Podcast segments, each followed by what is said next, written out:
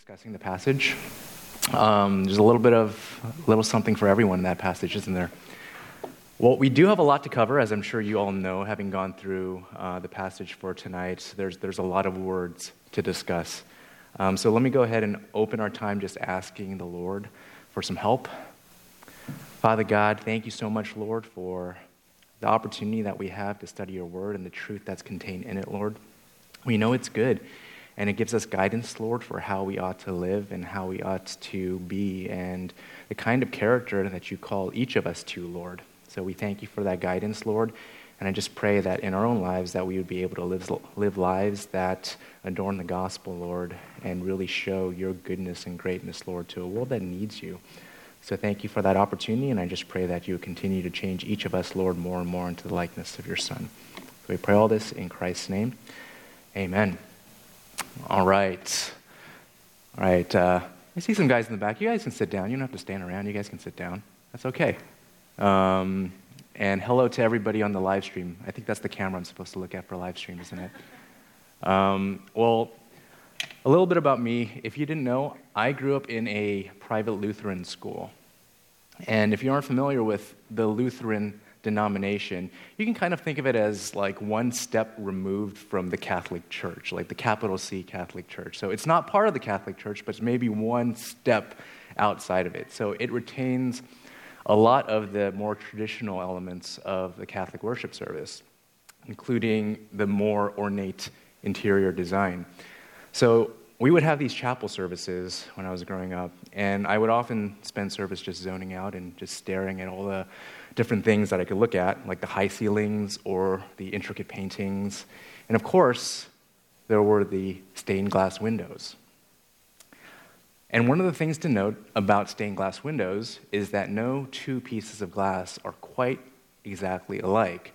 And yet, when you fit them all together and you illuminate the whole thing with a common light source, each piece lights up in a different way. And they come together to form this incredible mosaic. Now, in the Catholic Church, these often contain images that were not pleasing to the Lord. But the medium of stained glass itself is very stunning. And similarly, the church, it's made up of different members with different roles. Like a stained glass window, each member of the church receives the same light source, the sound doctrine of the gospel, but the way that that gospel truth is expressed in their lives has different emphasis and it looks a little bit different depending on your roles. So, like shining a light through a stained glass window, the same light is shining through each member. But the unique roles each person has will display that in a different way, such that these different expressions of gospel character will complement each other to form a beautiful picture of what the gospel does. So let's go ahead and read the passage one more time. We're reading in Titus 2, verses 1 through 10. But as for you, teach what accords with sound doctrine. Older men are to be sober minded, dignified, self controlled, sound in faith, in love, and in steadfastness. Older women, likewise, are to be reverent in behavior, not slanderers or slaves to much wine. They are to teach what is good, and so train the young women to love their husbands and children, to be self controlled, pure, working at home, kind, and submissive to their own husbands, that the word of God may not be reviled. Likewise, urge the younger men to be self controlled. Show yourself in all respects to be a model of good works, and in your teaching, show integrity, dignity, and sound speech that cannot be condemned, so that an opponent may be put to shame, having nothing evil to say about us. Bondservants are to be submissive to their own masters in everything. They are to be well pleasing, not argumentative, not pilfering, but showing all good faith so that in everything they may adorn the doctrine of God our Savior. So I'm going to follow the outline that our text gives us for tonight. Um, and that means I have seven points, um, but I hope that you can see that clearly broken down in the, in the text. So the first point is found in verse 1, and if I could have my first slide, it is the command to teach gospel character. The command to teach gospel character. And that's in verse 1. But as for you, teach what accords with sound doctrine. Now, one of the first things that you should have noticed in this passage is that it starts with but. It's meant to tell us that what follows is a contrast to what was discussed prior. And we can also see that there is a very abrupt change in pronouns. You know, for all the talk of pronouns there is in the world now, here's a good talk of pronouns that we're discussing here. When Paul talks about those who are insubordinate, what kind of pronouns do you see there? You see they, they, they. At the end of chapter 1, starting in around verse 10, they, they, they, they, they. Then all of a sudden, when we get to chapter 2, there's an abrupt 180, and then Paul says to Titus, But you. So this would be essentially the equivalent of Paul pointing his finger directly at Titus if he were there in the room with him. So Titus is not to be like the undefiled and unbelieving, he's different from them. Paul then gives him a command teach what accords with sound doctrine. And most of you probably picked up on this in your groups, but the command here isn't exactly to teach sound doctrine. It's to teach what accords with sound doctrine or what is fitting for sound doctrine. So, just like Specific articles of clothing are meant to fit different parts of your body. Certain character qualities are fitting of sound doctrine. See, sound doctrine is not just what you learn or what you think. Sound doctrine should also produce a specific kind of character. And we know that Paul is talking about character because that's precisely what follows. So, what kind of character is that? Well, as we'll see, there are different emphases for different kinds of people and different roles. Just like the different pieces of a stained glass window will shine a little bit differently when illuminated by the light of the sun, different kinds of people will shine a little bit differently when illuminated by the light of the gospel. So we'll start with older men, and that is our next point. If I could get my next slide older men.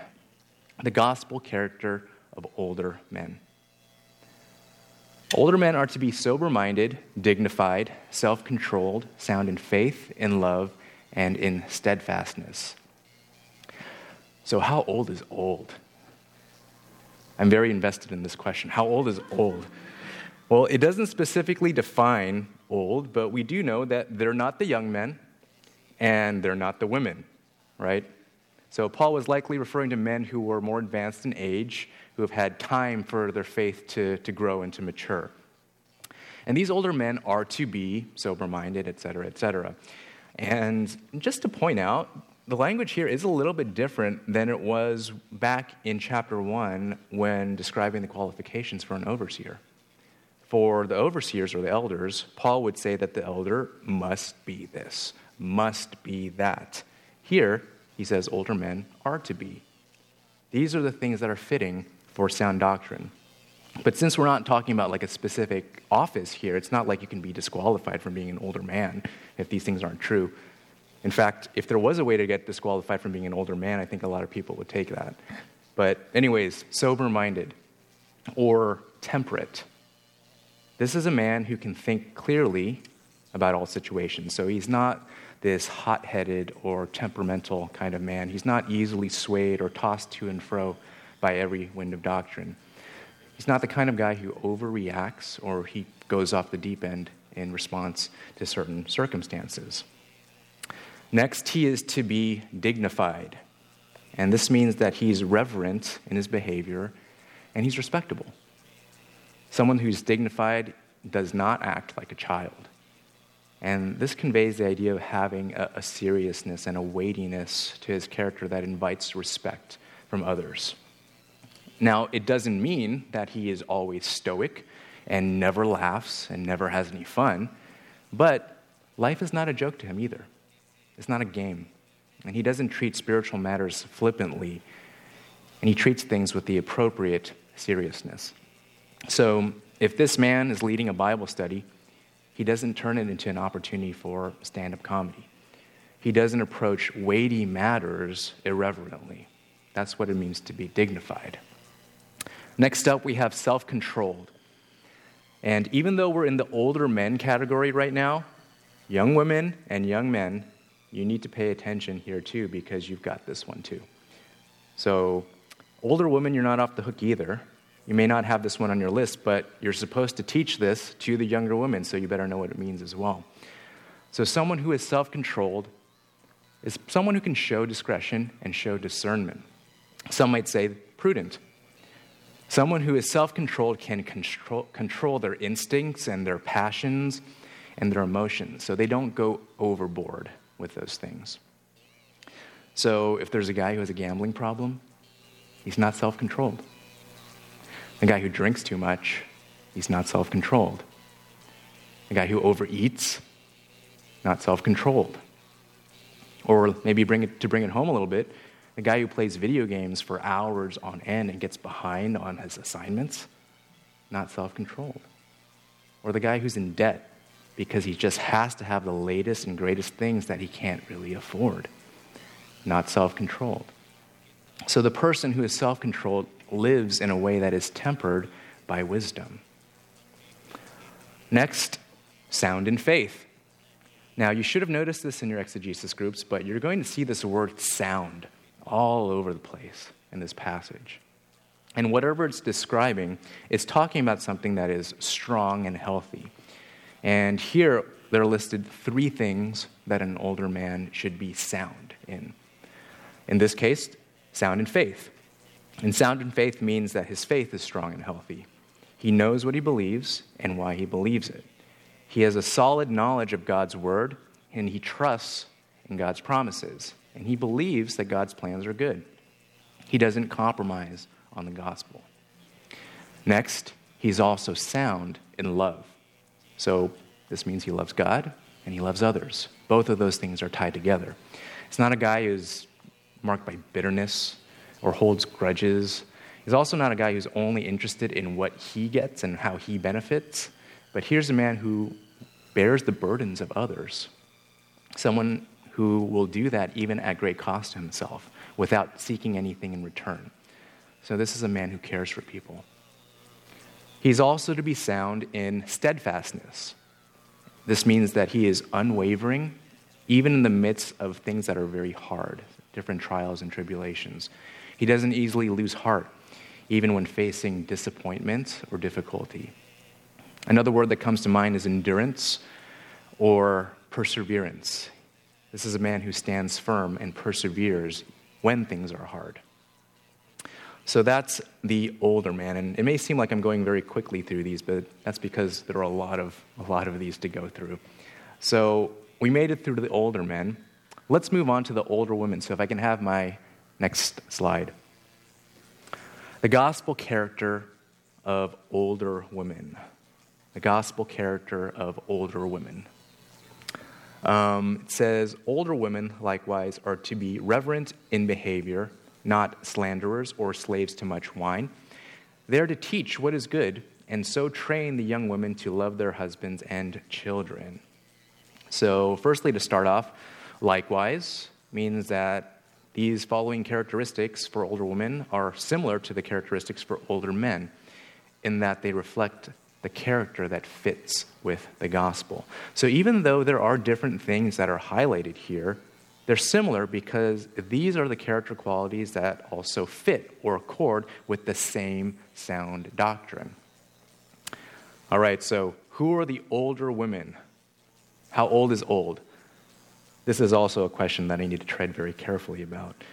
But this is just the feminine version of the same word that's used for older men. No definite age is given, but a few things are clearly implied. Um, firstly, that this older woman is older than other women, older than other women who have children. Okay, so at least we can infer that much just from the different things that are given here. Older women are to be reverent in behavior. It's similar to the idea of being dignified that was given to the older men earlier. This woman is holy in her character. She knows the role that God has called her to, and her outward lifestyle clearly reflects that she's set apart from the world. So she relates to God and she relates to those around her according to the kind of woman that God has called her to be. Next, older women here are called to not be slanderers. And the word for slanderers is a, is a pretty strong word. It's diabolos which, as it sounds, is a word used to refer to the devil himself, who is the supreme slanderer. So, older women are not to be like the devil. and I would hope not. But the connection is there. If an older woman engages in slander or malicious gossip, she's quite literally behaving like Diabolos, the devil or the accuser, the one who seeks to tear down and the one who seeks to divide. So, older ladies, watch your words and watch what you say about others. Next, not slaves to much wine. This one's not too complicated. Don't become an old drunk lady. Don't be addicted to wine or alcohol. Don't be held in bondage by the bottle. And if not alcohol, any other addictive thing that can take control of your life. And that could be anything. Um, let's move on to teach what is good. Hmm, teach what is good. Is that right? Are women allowed to teach in the church? I thought this was Lighthouse Bible Church. Women don't teach here. Isn't the author of this the Apostle Paul, the very same man who in 1 Timothy said, I do not permit a woman to teach? Is he speaking out of both sides of his mouth here? Is he a hypocrite? Or maybe is one or one of these books not inspired? But we see clearly here in the words of the Bible that older women, yes, you are to teach. And we also see that the intention of this particular command is for the older women to uh, is for them to train the younger women. So the recipient of the older woman's teaching is the younger women. So when we talk about this idea of this prohibition of women teachers that Paul writes about in 1 Timothy, the full phrase there is I do not permit a woman to teach or exercise authority over a man. And the clear context of that passage is the life of the church and leadership over men of the church in particular. So the issue here isn't that women are incapable of teaching or that they should never teach, but the prohibition is specifically about guarding the roles between men and women and not upsetting the order that God has designed for men and women. So, a woman teaching other women or teaching children, it doesn't subvert those roles that God has given to men and women. So, the older women are to train the younger women. And essentially, this is a call to discipleship. Older women are to disciple the younger women. And that's why, among other reasons, you don't really see older men in the church directly discipling the young ladies. That doesn't seem like a good pattern.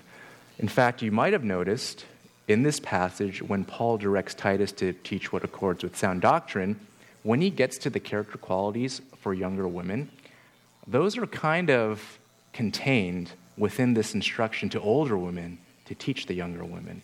So the implication there Titus, leave the discipling of the young women to the older women. And of course, the big assumption there is that the older women are actually examples of the good things that they should be teaching and training. They should be examples of the very things that they're teaching and training the younger women. So if you're, if you are an older woman and you do not love your husband or children, you probably shouldn't be teaching the younger woman. But the older woman who exemplifies a godly life, reverent in behavior, not malicious gossip, not enslaved to much wine, and teacher of good things, these kinds of women are to instruct and teach the younger women how to live lives of godliness as well. So let's get into some of those character qualities for younger women. So if I can move into the next point here. Younger women, um, the gospel character of young women, verses 4 and 5. It says, And so train the young women to love their husbands and children, to be self controlled, pure, working at home, kind, and submissive to their own husbands, that the word of God may not be reviled. So, this starts off with a call for young women to love their husbands and children. And note the order. Husbands are listed first, and frequently when something is listed first, there's a priority there. In the priority of the young woman's care and affection, her husband should come before her children. Now, who would have problems loving their husbands? Shouldn't a young woman already love her husband? Why would you marry him if you didn't love him in the first place? Well, this implies that at some point, loving your husbands might get kind of hard, and that you might need some help and some encouragement from an older, more seasoned married woman to be trained in loving your husband. Because let's face it, sometimes husbands are hard to love. Maybe he smells. Maybe he's lazy. He doesn't listen. He doesn't lead. And what does Paul say in response to those complaints? word is philandros. Phil, love, andros, man. Very simply, love your man. That's what you're called to do. And this is not the grit your teeth and deal with him kind of love. It's talking about having an affection for him. You should like your husband. So love your man. And note that the fact that the older women are to teach this to the younger women and train them in this, it indicates that this is something you can actually learn and something that you can grow in. So if you don't love your husband, it is something that you can learn and be trained to do, to love your husband. So, young woman, love your husband. He's the one that God gave you. And if you ever find yourself complaining about your husband, just remember that you're also complaining about the God who provided your husband for you. You're also called to love your children. Now, your children are likely cuter than your husband, but in their own ways, they are also hard to love. For the children, same idea. Another word for it, philotechnos. Phil, love, technos, child. You need to have an affection towards your kids and love them. And as much talk as there is about instructing your child and discipline, this is more than just doing that. You don't just instruct them or discipline them or just put up with them but you need to love them. Next up, self controlled. Um, I'm not going to do that one again because it's the exact same word. So, all the things that I had mentioned for older men are also applicable for the young women here. So, we'll move past that one and we'll move on to pure. Put quite simply, the young woman must behave in a pure or a chaste manner. And I think this is actually more clearly illustrated by considering the opposite what is not pure. So the, the young woman who is pure, most obviously, she's not engaged in any sexual activity outside her marriage. Beyond that, this also extends to being pure and modest in the way that she dresses. So she shouldn't be someone who is marked by being you know, flirtatious or scandalous in the way that she acts or in the way that she dresses. Next, she is to be working at home all right, isn't this one a little bit old fashioned and outdated? Does this mean that a woman shouldn't have a job outside of her home? Now, I think that most of you, ladies in this room, have a job outside the home. And what's commanded here, it's not necessarily that women should not have jobs. But what it does mean is that a woman's primary role is to care for her home and that a job outside of the home should never compromise that priority. Now, I do understand where we live, there are some very real and some very common financial pressures that may push families to maintain two incomes. But when you're deciding if you will work or stay at home, and husbands, you, you are involved in making this decision and leading in this decision as well, you have to understand that there are priorities for the roles that God has designed, and those need to come first. And you need to decide whether those roles and those priorities will be compromised as you make that decision. So, the next word, kind. Another one that doesn't need that much explanation. To be kind is to be kind. It means to be kind to others, it means to do good to others and to consider others' needs and what would benefit them. So, not too complicated for that one. But this next one might be a little bit more complicated. Uh, submissive, actually, it's not, but maybe more controversial, I should say. Submissive to their own husbands. And, you know, I get the joy of having to address the ladies in the church when we're uh, when we're getting to this particular, um, particular character quality. Submissive to husbands. Now, this one, to the world, is a completely offensive concept. And I acknowledge that. But also, are we called to be like the world? No. The scriptures say that friendship with the world is actually enmity with God. We're called to be different from the world. So many would consider the call for women to submit to their husbands as offensive. Well, let me pose this question Is it confusing? Is it confusing? Is the scripture unclear at all with regards to the roles of wives and husbands? No, it's actually not that confusing at all. So if we have if we find ourselves having difficulty with a passage like this, and there are other ones like this as well, it's not because the text is hard to understand. In fact, we probably understand it very clearly. And that's why it offends many. If it offends us to, and then oftentimes to just ease the offense, we might be tempted to then take the Word of God and evaluate it through the interpreting lens of what our culture says is acceptable, rather than evaluating our culture through the lens of what God's Word says is true. And thus we create the confusion for ourselves. So, what does it mean for a wife to be submissive to her husband? To submit means to put yourself in the right order. It's a term that comes with a military background and is used to describe the arranging of troops under the command of a leader. So, this means that the wife is to come under, not over, but under her husband's leadership in the home. So, the husband's role and his responsibility is to lead his home. And the wife's role and responsibility is to help and support his leadership. And again, this is not a popular idea in the world, and it's not surprising why it's not popular. That's been around for a long time. Ever since the very beginning, you go back to Genesis 3, Satan has been subverting the roles and the order that God has designed for men and women all the way back since then. So it's no wonder that this is still very much under attack today. So, young women, Young wives, you are called to be subject to your husbands, to be submissive to them.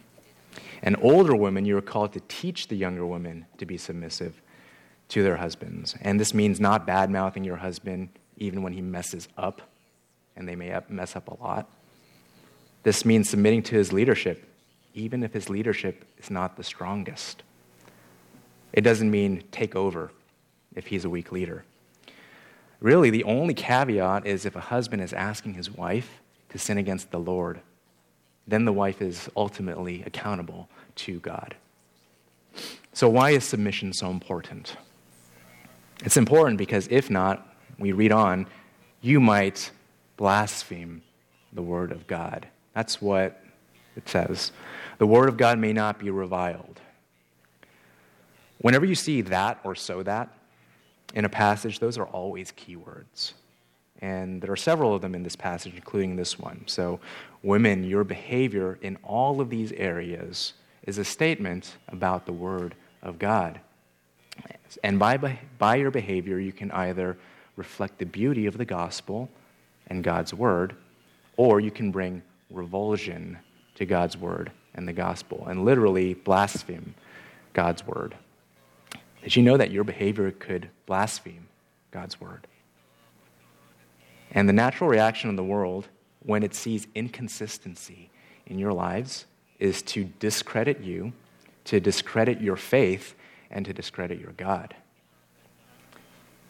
But to look at this from the positive aspect of things, when you do as God calls you to do and embrace the roles and the gospel character outlined here, living out a life of godliness, you actually demonstrate that the object of your faith is real and beautiful.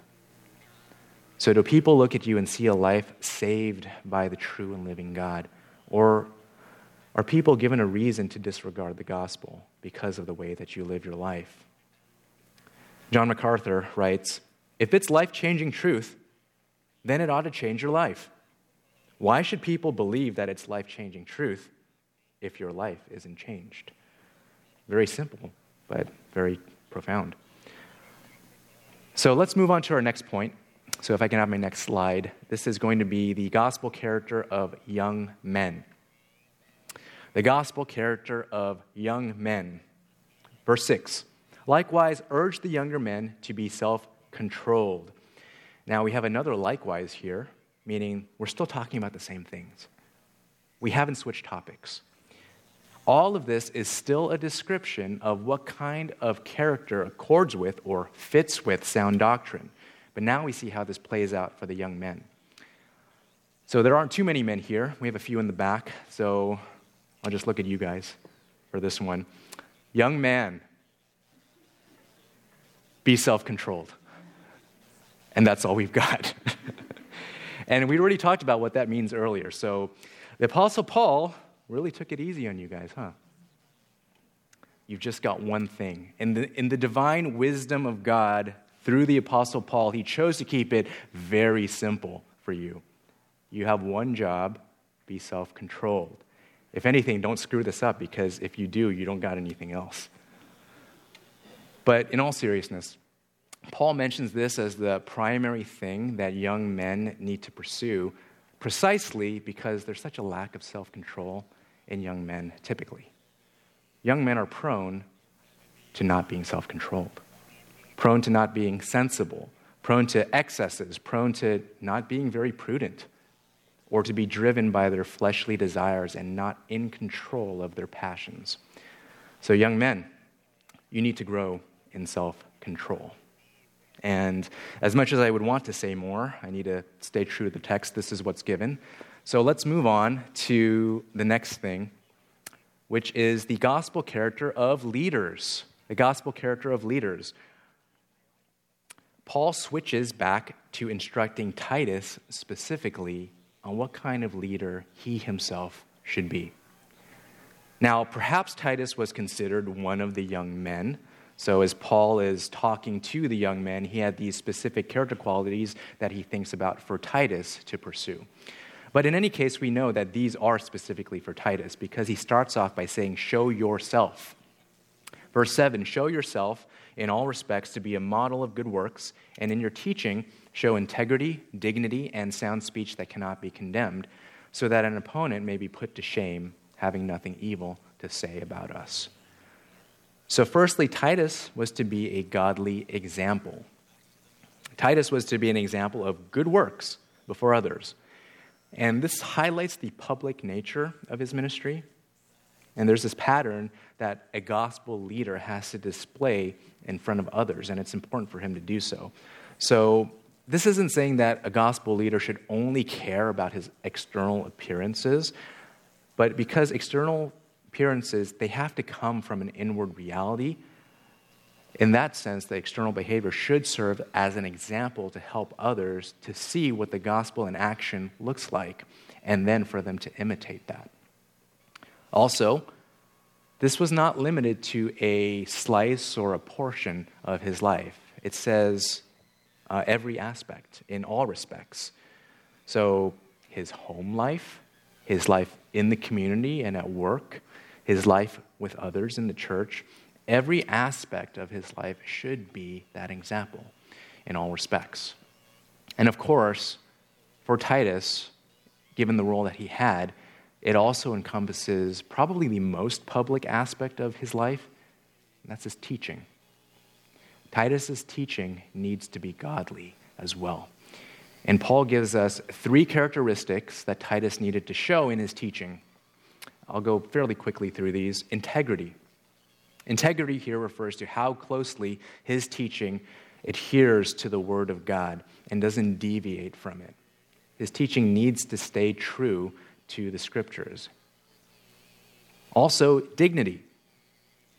This is similar to when we were talking about how older men need to be dignified, but here it's referring to Titus's teaching. His teaching needs to be dignified. It, he needs to handle the scriptures in a way that's commensurate with the importance and the seriousness of his teaching. So the pulpit can't be the place where he, he, uses it as, uh, as an opportunity to complain or, if he has an axe to grind, he uses the pulpit for that, or to tell crude jokes, or to gain a following for himself. Thirdly, sound speech that cannot be condemned. So again, we see this word sound. So, what does sound speech mean? And I think the next phrase actually explains it for us. It's speech that cannot be condemned. It's speech that is above reproach. There isn't anything in his teaching that could undermine the message that he is trying to communicate. And then we have our next so that in this passage. Again, whenever you see a so that or a that in a passage, it's important. And here it's important because it tells us the reason why the character of a leader is so critical. It's so that an opponent of the gospel may be put to shame, having nothing evil to say about us.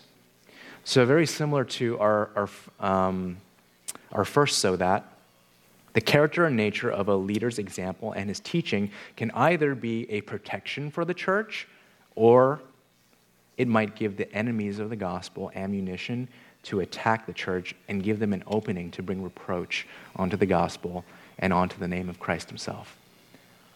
So, for those who teach, you might be able to preach more powerfully than George Whitefield. But if your character doesn't accord with sound doctrine, the things that we just mentioned here, then the gospel that you preach is undermined by the very person who's preaching it. Lastly, our final point, if I can get the next slide here. The final point is the gospel character of workers. The gospel character of workers. And we find this one in verses 9 to 10.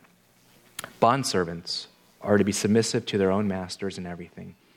They are to be well pleasing, not argumentative, not pilfering, but showing all good faith, so that in everything they may adorn the doctrine of God our Savior. So Paul now turns his attention to slaves, or in our English Bibles, it may say bondservants. Essentially, we're talking about those who worked under the authority of someone else. The closest version that we encounter would be the jobs that we have with our employers today. And of course, it's not exactly the same, but the principles still apply. Slaves were to be submissive to their own masters in everything. And that means everything not just being obedient in the tasks that they're supposed to carry out, it also means having a submissive attitude, not just submissive actions. We also see that Paul, he doesn't give any sort of qualifications as to whether the masters were kind and reasonable masters, uh, whether they were believers or unbelievers, or any kind of distinction like that. The fact of the matter is that just like some of us, we have great bosses, and others have bad bosses. The slaves back then, some of them had harsh masters, and others had caring and loving masters. So, no matter what kind of boss you have, whatever kind of master you have, unless your boss is asking you to sin and dishonor God, you are called to be submissive in everything. And this plays out in a few ways that are highlighted here. Well pleasing. We should do a good job. We should strive to complete work that is pleasing and acceptable, and not only for our employer, but also to God. Whenever we see well pleasing here, it's usually actually in reference to pleasing God. So we need to ask ourselves would God be pleased at the quality of the work that we're doing? If we were to lay it before the Lord, lay it before God Himself, would He be pleased by it? Secondly, not argumentative. So, not only are we to do good work, we shouldn't argue or fight with our bosses. And now that it doesn't mean that you can't provide feedback or input into different decisions, but you can do so in a way that's helpful, or you can do so in a way that's combative and argumentative. Not pilfering. So, this is actually not that complicated either. Don't steal from your boss. Um, now, while you might not be hacking into their bank accounts and wiring funds out, you need to treat your employer's property as theirs. So, you know, using office supplies, things like that, even the time that's supposed to be your employer's when you're on the clock is theirs. Show all good faith. So even if you do good, well pleasing work, even if you don't outwardly argue with your boss or your employer, even if you don't steal things from them, you need to show all good faith. And this speaks to this idea of giving them the benefit of the doubt, showing loyalty, having a good attitude towards your employer, not complaining, not having a suspicious and complaining heart towards them. And then finally, we have the last so that. All of these things that we've discussed are in the service of adorning the doctrine of God, our Savior. So, as a slave, or for us as employees, we are to do all these things for the greater purpose, a greater purpose than just our jobs, a greater purpose than just our own reputation. But it's to adorn the doctrine of God, our Savior. So, the way that we work is a testimony that can shine the light of the gospel and demonstrate the greatness of Christ, our Savior. And just bringing all of these topics home and bringing them together, this has really been the underlying motivation for all the things that we've been discussing this evening. Not just as an employee, but as a man or a woman of God, a young man or an old man, or a young woman or an old woman. Our character is an adornment for the gospel. It sends a message. Our character is a testimony of God's good work through His Word. And it's a visible illustration of the gospel at work in someone's life. It's the platform that verifies that our message of a God who saves sinners and then transforms them into His likeness is powerful and precious. Like a stained glass window, when imperfect, misshapen shards of glass are brought together in the hands of a master craftsman and then they're illuminated by the light of the sun, they display a beautiful image. When imperfect, fallen sinners are redeemed by Christ and brought together in his church, and the light of the gospel shines through in our character, it displays to a watching world the glory of our Father in heaven. And I'll close this with the cross reference in Matthew 5 16 that our small group brought up when we went through this passage. It says, In the same way, let your light shine before others, so that they may see your good works and give glory to your Father who is in heaven. Let's pray. Father God, we thank you for the gospel. And we thank you, Lord, not just that it has saved us and not that just that it gives us new life, Lord, but it also enables us to live that new life in a way that can be a testimony, and a way that can further your good news that you save sinners, Lord, and you transform sinners to be like your Son. So, Father, thank you for not only saving us from the ultimate penalty of our sin, but we also thank you for saving us from the power of sin as well, and one day from the presence of sin itself, Lord. We pray that we can live lives that accord with sound doctrine. Thank you for showing us in your word what that looks like. And I just pray that as we each consider who we are, the different roles that we may have in the church body and what you call us specifically to. I pray that we would pursue those things, not out of a man centeredness or a works based um, striving, Lord, but because we've already been transformed. And I just pray that these things would become clear and that others would see your gospel for what it truly is something that's precious and something that's valuable. In Christ's name I pray. Amen.